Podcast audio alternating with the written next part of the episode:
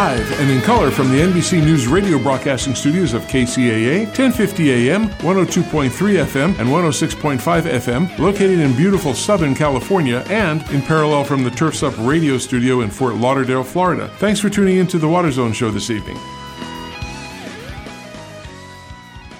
Hey, good afternoon and good evening to wherever you are in the United States and around the world. Welcome to the Water Zone. I'm Rob Starr, along with the famous infamous, great guy I know, Mr. Chris Davy. How are you, Chris? Splendid today. Thank you, Rob. I appreciate you uh, asking as well. Just a quick note on the wind, the windstorm we had here last Friday. For many of uh, oh, yeah. our listeners who may not be aware, just an unprecedented windstorm in Southern California, especially up by the uh, foothills of the uh, mountains here in Southern California. 80 mile an hour winds, and I am paying the price with downed limbs and uh, trees and fence and a storage shed that ended up in, uh, you know, the next city over. I, I see your limbs; they look pretty good to me. But uh, that that must have been a howling experience. I'm here till Thursday. Good, yeah. good for you, buddy. So, uh, want to welcome uh, this. it's funny. I'm sorry, I can't stop laughing. This is Chris Austin, who's the purveyor of Maven's Notebook, who comes in and does our California Water News. Hi, Chris. How you doing? Hey, I'm doing okay, and boy, I'm glad I missed that 80 mile an hour wind. Boy, we used to get it out there in Santa Clarita. It was so. Yeah, don't mind well, that. The, the, the biggest thing that happened, in, well, a lot of Christmas things happened at Chris's house, but but he sent me a picture of his shed that he had. that thing was like sticking up 90 degrees. oh yeah, man, no fun. Of course, you no. know what what I will miss is that we lived on a hill in Santa Clarita, and when it rained on garbage day, all the garbage cans would flow, start flowing downhill down in the gutter, and they just all sort of like match up and keep on going down to the bottom of the hill. So you just look out, and all of a sudden you see like row of three garbage cans. Woo! yeah. Hey, Chris, I knew a girl who lived on a hill, one leg longer than the other one still. Oh, yeah, yeah. I think I think Chris and I should keep our, our day jobs. Might be easier. So tell us what's going on in the world of water. I, I, I had read an interesting article about uh, we're going to see fewer California vineyards coming up. Yeah, you know, or that's what they're predicting or suggesting because, you know, there's a lot of uh, grapevines all over the state. And uh, I mean, I, I actually, I, I haven't looked at the statistics, but grapevines have got to be up there in terms of acreage.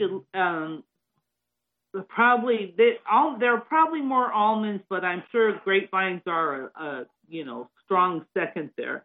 Um, I haven't seen the statistics, but you know there are a lot of grapevines growing around. And you remember a while back, California wine was actually you know really sought after, but um, you know markets are changing, and uh, and also you know we have these issues here like in Napa with not only water issues but wildfire um, and and other things, you know, climate change impacting these great these vineyards. So, you know, the general thought is that we're going to have to reduce, you know, the acreage of grapevines. What's interesting too is at the very end, it points out now that the average uh, age of uh, the median age of wine drinkers is 65. So they also yeah, I know, surprised.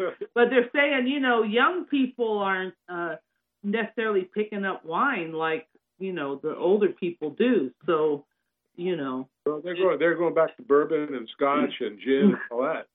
Hey, pandemic man, vodka. You know yeah. what?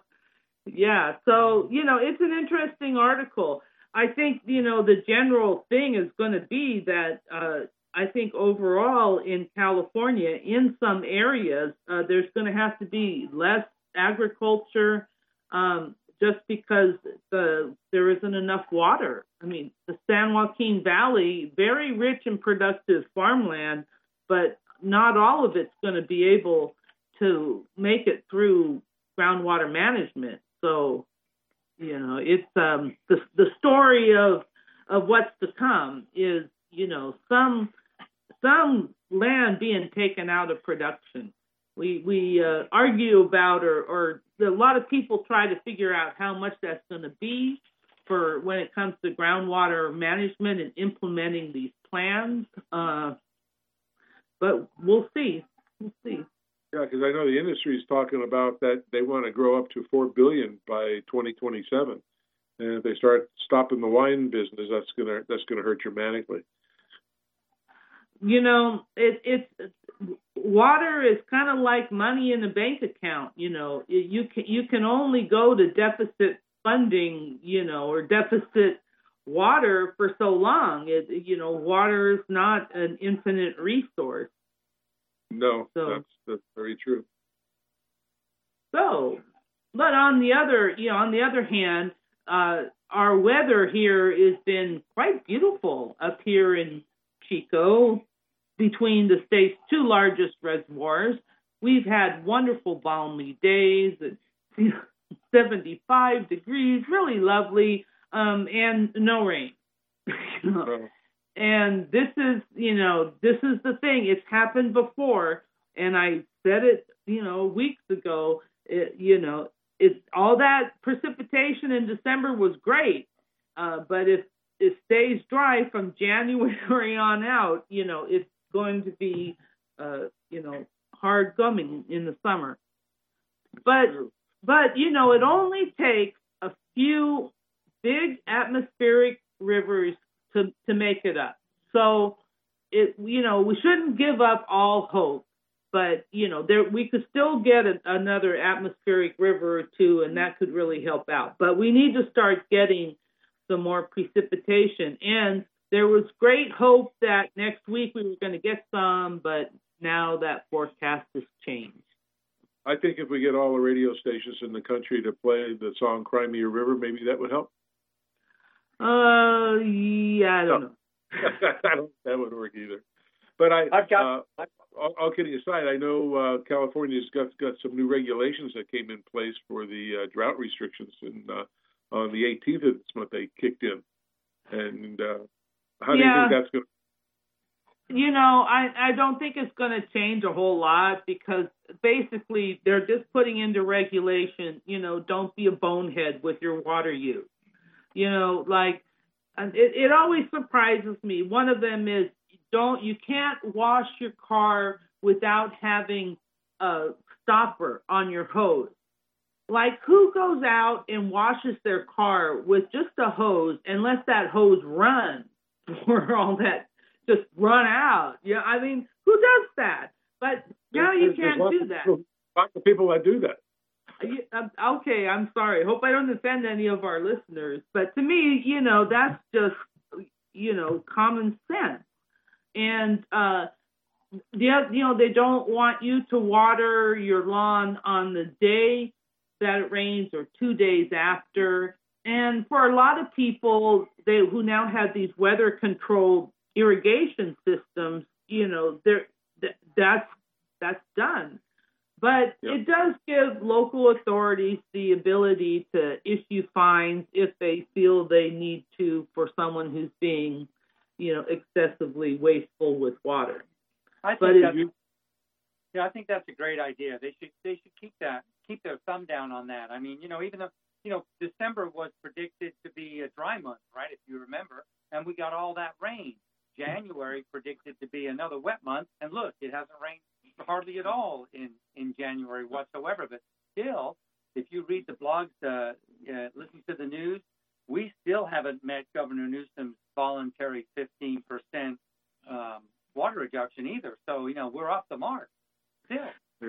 yeah. Well, even with, I was going to say, even with the smart controllers that California supposedly says we need, everybody needs, do you think we need to put in place the um, the rain sensors as well? Because there's oh. some control, there's some controllers that when it rains, you have to really just go out and turn it on for how many days you want it off. I mean, uh, I, I, you know, we're not like New Jersey where it's we're in there and there's other states that regulate you have to have rain sensors. Do you think we need to do that since we have smart controllers? Yeah, I think I think we we do, or we need to have people who are aware and understand their irrigation systems. And you know, a lot of people move into the house and they have this mysterious box over there.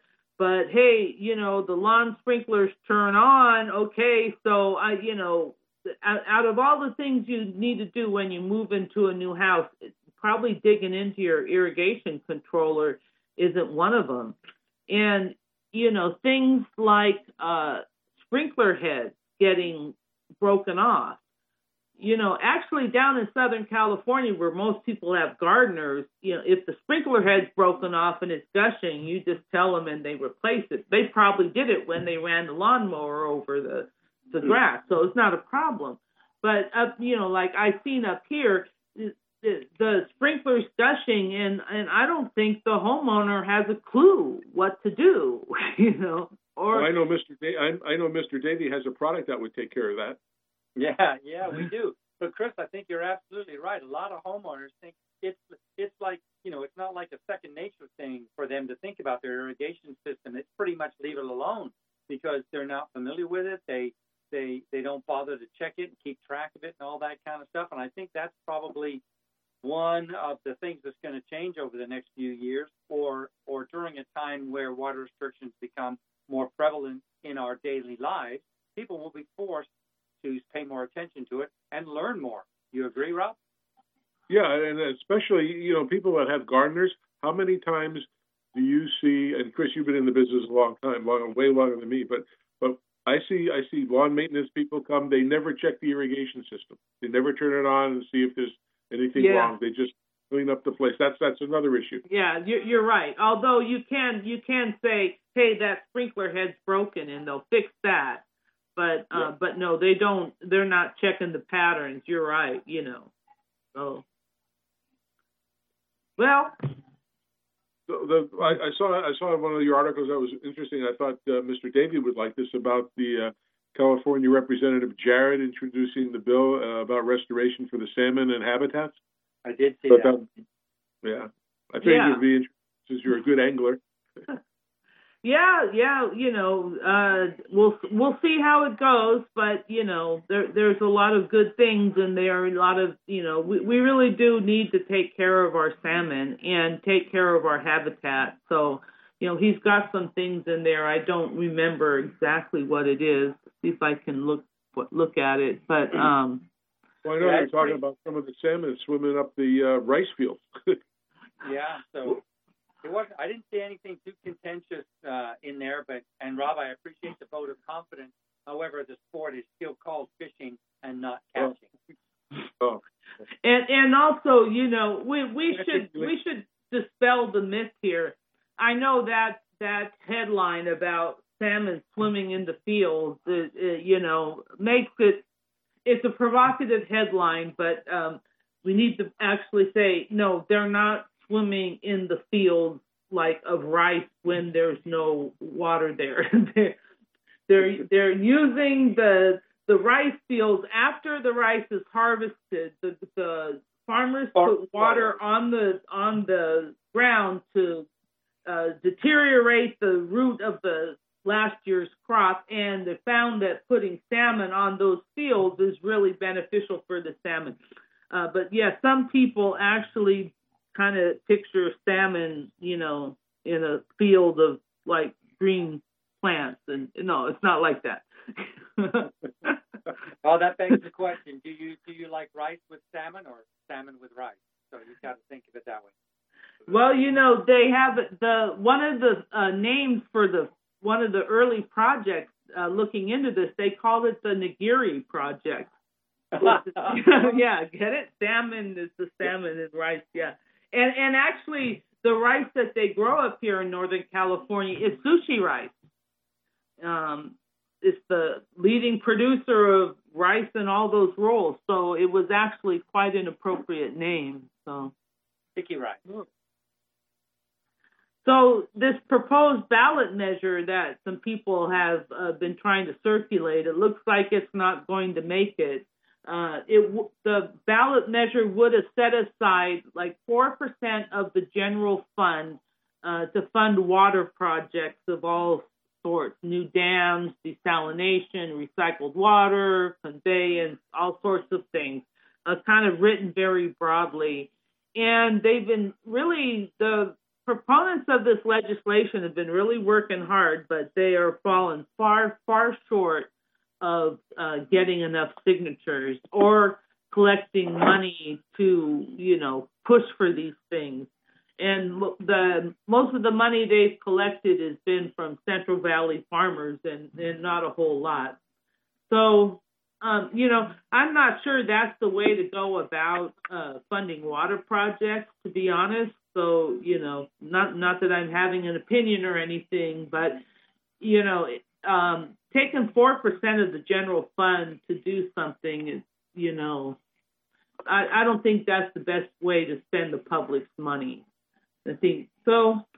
Uh, and it doesn't look like it's going to pass anyway. So we'll we'll see what happens. But um, I don't know. everybody's looking at money from the government now that uh, you know they passed the first bill and they want to spend it.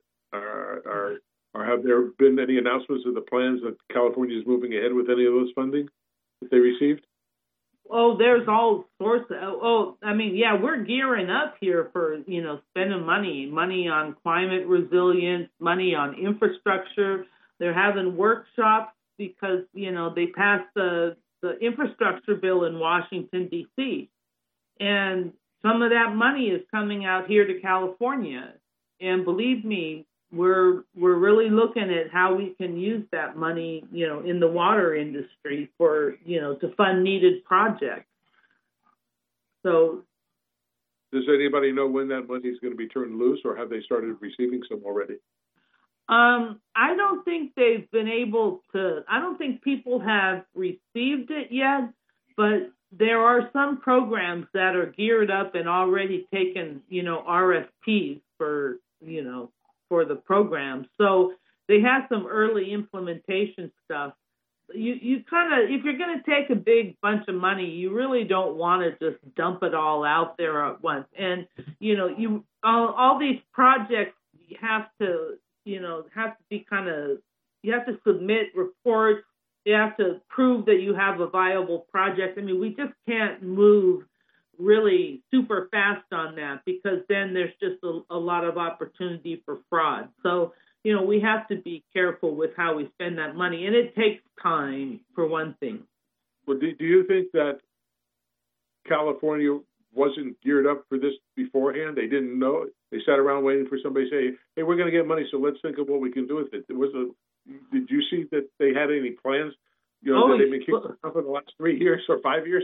Believe me, believe me, people in the water and water projects, they got plans. Oh, they have all kinds of plans, and yeah, they're they're gearing up. Uh, yeah, absolutely. You know, and in some ways, they're we're very uh, prepared. There are some funding programs that are already in place. There are some federal ones, like through the Bureau of Reclamation. They have a you know, they know how to issue grants. They have a whole process. You know, because you pass a piece of legislation and you say, here's the money that we're going to put on the table, right? But it's not like then the next day that money starts going out the door. That someone has to get down and say, well, here's how we're going to spend this money, and they got to look right. at what they wrote. Who's a, you know, who who's going to get it, and how they're going to apply and it takes time to get that in place. Um, although some agencies are better at it than others. Uh, but and they definitely need the and they definitely need the oversight to that. As you yeah. said, they got to reports to make sure that the money is being spent on what they said it was going to be spent. Exactly. Um, but yes, when uh, as soon as this passed, the state water board had uh, a workshop to change their regulations because one of the things that's getting funding are these uh, state revolving funds. So they the federal government puts money in there and then there's like they take low interest loans that they can give out low interest loans and the money comes back to the fund and they can kind of keep turning it around and and uh you, you know to keep you know, to keep money for funding for projects going out the door. So they were right on it, and they they you know are modifying their programs so that they you know they they're the, the regulations are all ready for the federal money. You know, it's all little legislative tweaks or you know regulatory tweaks to make sure that it all lines up. But yeah, so yeah, we're ready. Believe me. There's there's a lot of people out there that have plans that would you know, and money for water projects is important because uh, it really speaks to keeping water rates affordable for people. And right. you know wh- whether you know you're in a if you're in a disadvantaged community in the Central Valley or if you're in San Bernardino, you know keeping rates reasonable is a um, and affordable is a statewide thing. You know, not everybody can afford to, to spend a lot of money. So having the funding, these funding sources is important for affordability. Absolutely, absolutely. But Chris, anything that uh, interested you? Yeah, so I want to do is uh, ask about the uh, you know the snowpack levels, right? Usually once a month we talk about this, Chris, like the you know last show of the month kind of thing. So I mean, what's the news on that? And by the way, let's put a plug in here again for Rob, myself, and you, Chris. If you have any connections to that annual press conference they do, they do when they go and do the uh, snowpack measurement, right? Stick that pole in the snow. Yeah. Man, let me and Rob know. We'd love to go up there and do a water zone uh, feature on that. Actually, yeah. you know, it's open to the media, and uh, there's a place you can go. I mean, this they they uh, you know they they send out a notice. They're going to be doing that snow survey uh, next uh, next Thursday, I believe, February second. That Thursday or Wednesday. Um, so they're doing it next week. Yeah, and and yeah, I can I can hook you up with that. You can go up there. What's interesting is that you know this is where they kind of you know the guys go out to the field and stick the pole in and determine how much water's in the snow because it's it's not only how many feet of snow there, it's how much water is in that snow. And and well, it's the moisture content of the snow, right? So how heavy yeah. per yeah. per cubic foot, um, and and then they can do an estimate of how much snow is in the Sierras and what the value, what the uh, potential value is to uh, reservoirs over the over the winter. Over yeah, the but but you know the the the hard part is that you know they're standing out in the middle of the field measuring the snow at this one particular point yeah. It's only one point, and the Sierras is a very huge, huge place. And, you know, they take point measurements in different places, um, but, it's, you know, it's, it's not really very telling. And really, this whole big media show that they do to take this measurement at this one place, it's really just for the media.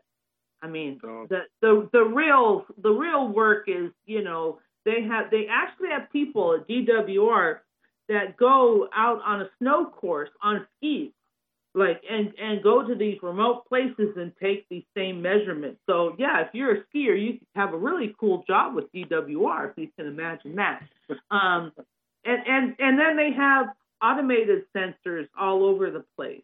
They have what snow pillows and uh, and other things, and they kind of, all this feeds into a network um, and they try to determine really how much water is up there. And it, it's very difficult to be accurate. Uh, yeah. Now we have the um, airborne snow observatories, these NASA flights now right. that are going over the Sierras, and they can take a better accurate picture. So you know we may see uh, the our snow forecasting uh, you know, grow by leaps and bounds. And that's actually important, knowing how much water is up above the reservoirs so you can manage your reservoir, you know, and be be ready if there's, you know, the combination of knowing how much snowpack's up there and better forecasting of weather, in particular these atmospheric river storms, is going to allow us to be able to safely tweak the management of reservoirs so that we can store more water when we know there's not going to be a big storm coming in.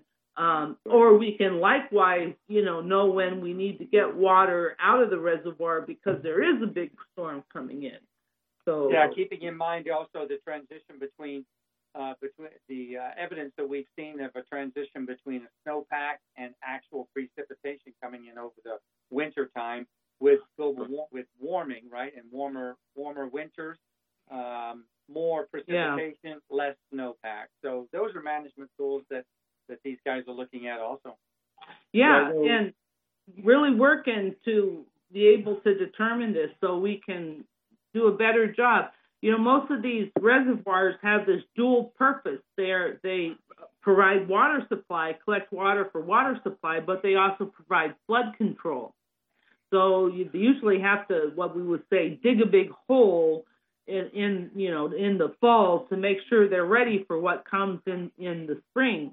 But you know all these things that they're working towards, they're working on trying to to uh, be able to forecast season to season, be able to say we know what it's going to be like in six months or you know or or beyond, but we haven't gotten there yet. But we're working there, working on it. Yeah. And we've had in the past some people from NOAA, some scientists, chief scientists, who were telling us about the, the algorithms and all the things that they do. So that's pretty interesting. Well, Chris, we're going to take our, our break, and then we're going to bring a friend of yours on the show who you know. Yeah, that's our your friend, Chris. Guest. So if you want to stick around, you're more than welcome to. Uh, no, I gotta, I gotta go cook the dinner. But yeah, Susan's on my advisory board, so. Yes, we know. Susan. All right, so we're gonna take Hi, a little break. Kristen, and, and uh, one, one thing uh, to tell everybody, uh, for those who are listening, go to www.mavensnotebook.com. It's the best place to get California water news. You can be a subscriber. You can be a sponsor. It's a great thing. Comes out on your computer every single morning as it does on Chris's and mine, and we do appreciate it. So, Chris, thank you very much for joining us, and we'll see you next week. Okay, good evening. Bye, Chris. Bye. Have a good week. You too. We'll take a little break here for our sponsors, and we'll be right back with our featured guests. This is 1050 AM KCAA Loma Linda and 106.5 FM Yucaipa.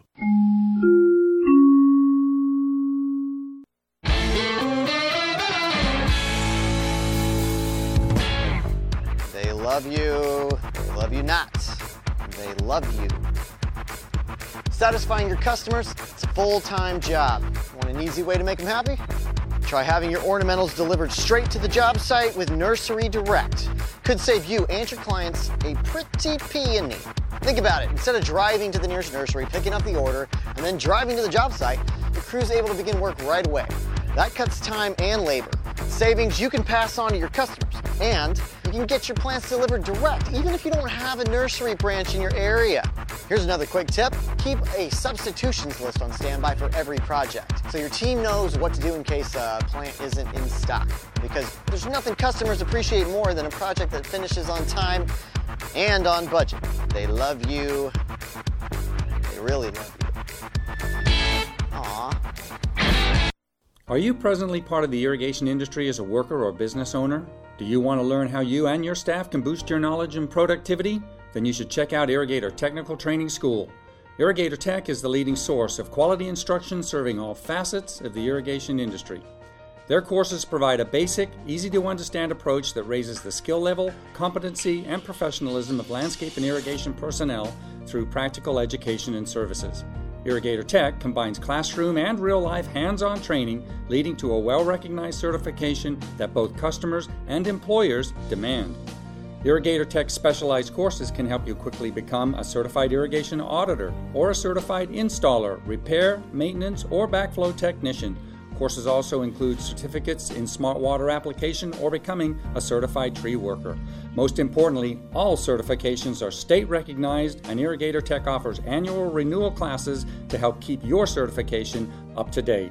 So, whether you work in California, Washington, Oregon, Nevada, or Arizona, there's an Irrigator Tech class near you. For more information on how to jumpstart your career, call Irrigator Tech toll free 866 614 1755 or visit them on the web at irrigatortech.com. That's toll free 866 614 1755 and on the web at irrigatortech.com. K C A A.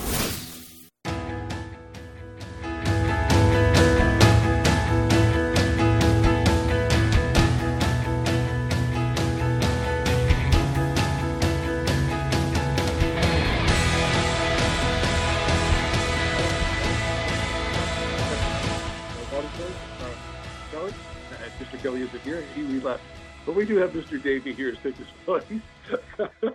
I'm trying to try to mess him up a little bit, but uh, uh, he, he, he cracks me up. He's a, he's a funny man, and he's a great host of the show, and I do appreciate all the years he's been doing it. Thank you, Chris. I do appreciate that. Uh, anyway, we like. You can try all you Uh, want. Yeah, yeah. anyway, we uh, we want to bring somebody on who's been on before, and this person is an awesome person, and uh, she's also a dear friend of Chris Chris Austin, and her name is Susan Longville, and she's a water policy analyst and has worked in the public and private sectors of California for decades, even though she doesn't look that. Uh, she looks she looks 29, but she says she's worked for decades.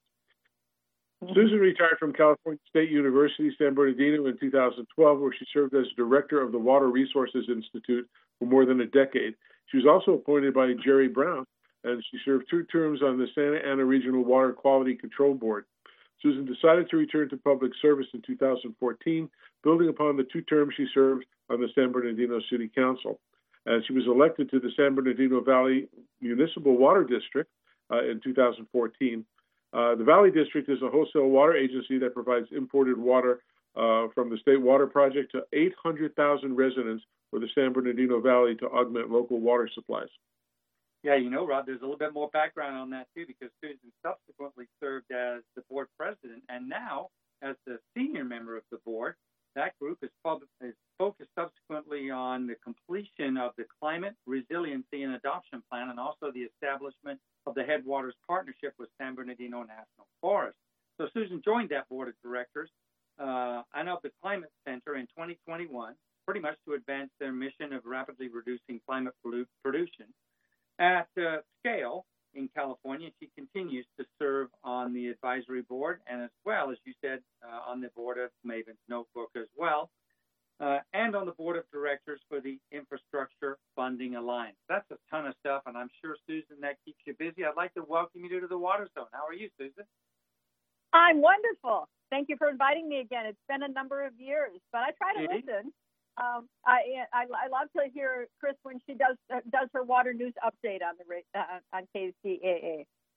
Yeah. Listen, Chris is such a wonderful addition uh, to the program. We love having her on every week, and it's great to have you here today as, as well, Susan. So, you know, we always ask this question of all of the new guests that come on, uh, or all the recent re- re- repeating guests that come on the show, even, and that's, you know, there's always a story behind what got you into this business in the first first place. Like many moons ago, right when you first started, what was it that triggered the the uh, uh, you to get in this industry uh, many many years ago?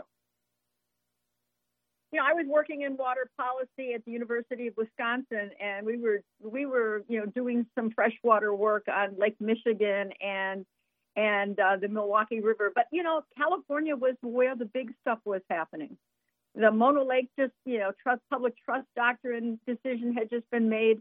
This was the place to be if you were a water policy analyst. So I moved on out here 36 years ago, and I've never left. Um, Wow. Luckily, academia out here likes me, and uh, and the private sector. So I've, I've, uh, you know, this is uh, like the, many of the rest of you. I, you know, I do this. This is what I, what, what motivates me. And Well, as, as and, Rob and I, yeah, as Rob said earlier, you know, I mean, all of us are 29 years old. Let's, uh, you know, let's get we all out, are.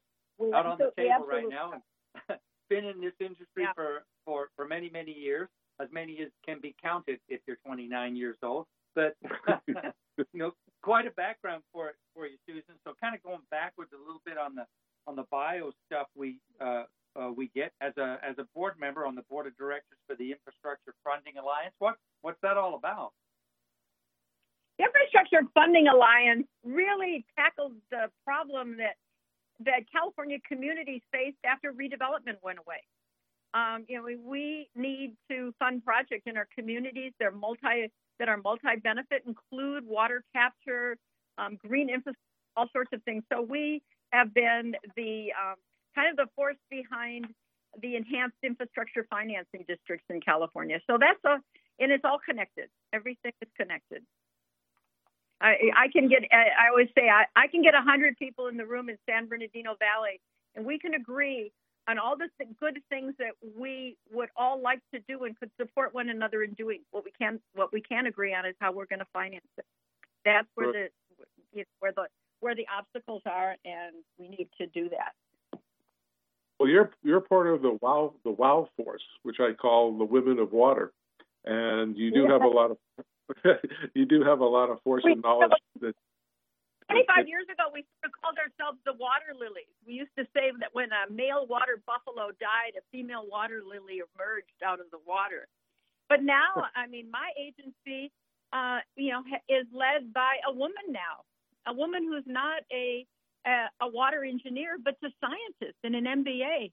I mean, Heather Dyer is, you know, is part of this new generation of uh, water managers and you know, I think women bring, uh, you know, we we bring we we bring our own uh, unique qualities and expertise, and and I'm I, we are doing I the the San Bernardino Valley Municipal Water District, like most wholesale agencies, we don't send bills to customers.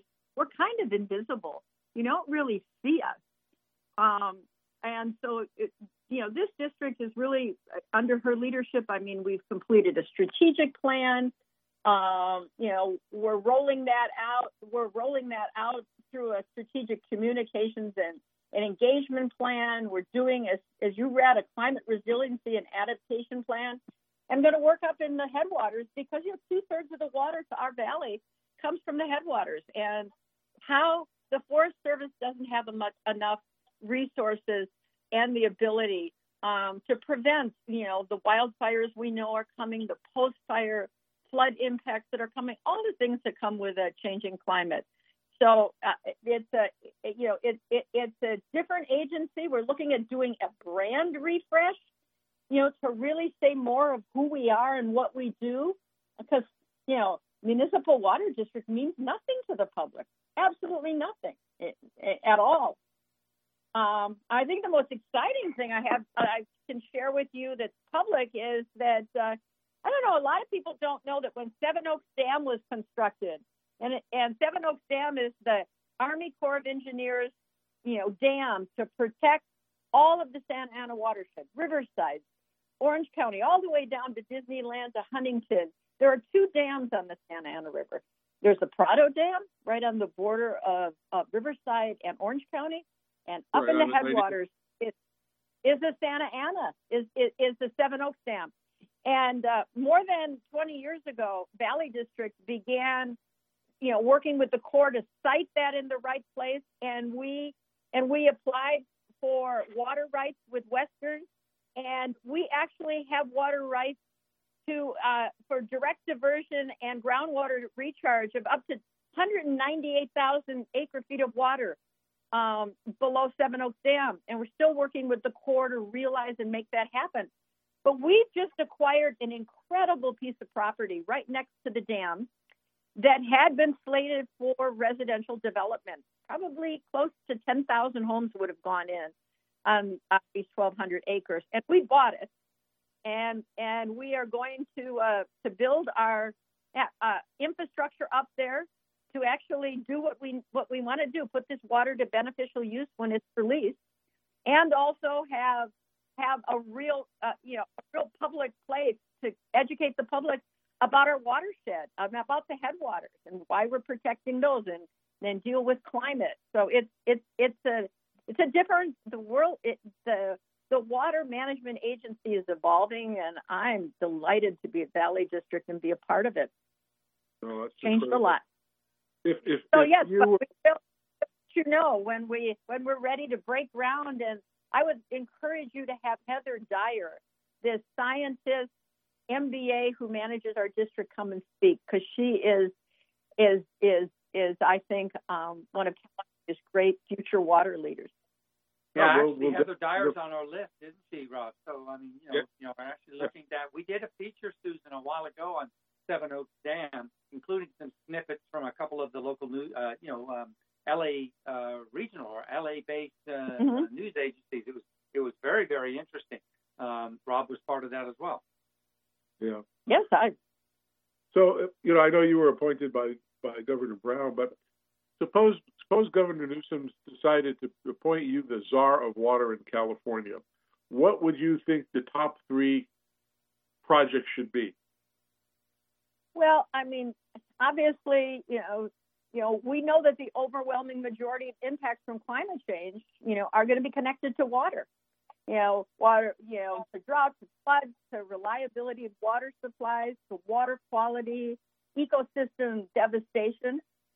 And I mean, there's if I, I mean, there's so much we need to do, um, to and, and also to be cognizant of the fact that in the U.S., you know, low-income communities and communities of color in urban and rural areas, they experience the experience greatest harm. So I, it's, uh, I wish there, I was, I was going to be alive, um, not for another 30 years if I lived to be for a hundred. I'd like to be alive for the next hundred years to see how we cope with the impacts that are baked in because of the carbon in our atmosphere. I mean, we know that there's nothing we can do before 2050 to re- to stem the increasing temperature. Nothing. I mean, many things we can do now that will change things after 2050, but this is going to be a hotter, drier, flashier weather system, um, and it's going to challenge all of our existing and future infrastructure to tweak it and make it and you know and make it work for the next century. So that's what I that's what I would think about. It's why I read um, you know Kim Stanley Robinson's you know great new novel Ministry Ministry of the Future. You know, kind of looking at what's it like in 2050, what's it like in 2060. It's good to imagine it, and he's a good scientist. I mean, I'd also recommend Neal Stephenson's his book Termination Shock again, helps us to comprehend what we're heading towards because we don't learn from reports, we learn from storytelling. That's the reality. We learn from well, storytelling. So I I spend a lot of time telling stories to the uh, to my to, to to my residents, to young people, um, and, uh, and you know, and, and and I don't want them afraid. I don't want them to feel doomed. I want them to feel that they that their engagement um, is is essential, and everybody has a role. Awesome. You know, I, I happen to live in a, in a city in Arizona that's the fastest growing city in the country. It's been named, and mm-hmm. to the to the west of us, uh, recently, I don't know if you've seen it on public news, but I know they presented it. Bill Gates and some investors bought up a bunch of land uh, a little west of here, same city, and they're looking to mm-hmm. build 100,000 homes here. And I and I wonder I wonder what they're going to do about the water situation because it's getting tough even here. But you know they're thinking about raising the water rates and things of that, and then putting more restrictions in. How how do you think that's going to stem in California? Is California going to see? I know a lot of people are leaving California, uh, but what? but there's there's lots of industries that use water, lots of lots of agriculture. What what do you think is going to happen in California uh, with agriculture in say the next 50 years? With agriculture or with development, you know, at our urban interfaces like you're talking about. I I mean, yeah. you know, there's the reason why I'm so excited about us acquiring this over a thousand acre feet, a thousand acres out by Seven Oaks Dam is that it's not the right place to put new homes. You know, there are better places to put new homes and and obviously you know we need you know we, we need we need to, in our cities to recreate communities that can house more families i mean we have to have both absolutely both but i i think you know i, I you know obviously you know as the world's fifth largest economy filled with universities and and you know and and you know people in the public and private and the venture capital community i think california's got the best chance for uh, for, for, for, for, for being successful than a lot of the rest of the desert Southwest. I'm worried. Yeah. I am worried. I mean, every, everybody everybody should be, but we've got to be optimistic. We've got to be hopeful, And if we're going to affect change, I mean, Valley District, one agency can't do it alone. We learned long ago if you want to do something big, you have to go with all your partners and you have to do it together. You can't just say, "Look at us. We're going to, you know, look at we're going we're going to blaze our way through this and we're going to be successful." No, our whole watershed needs to be successful. And that's really what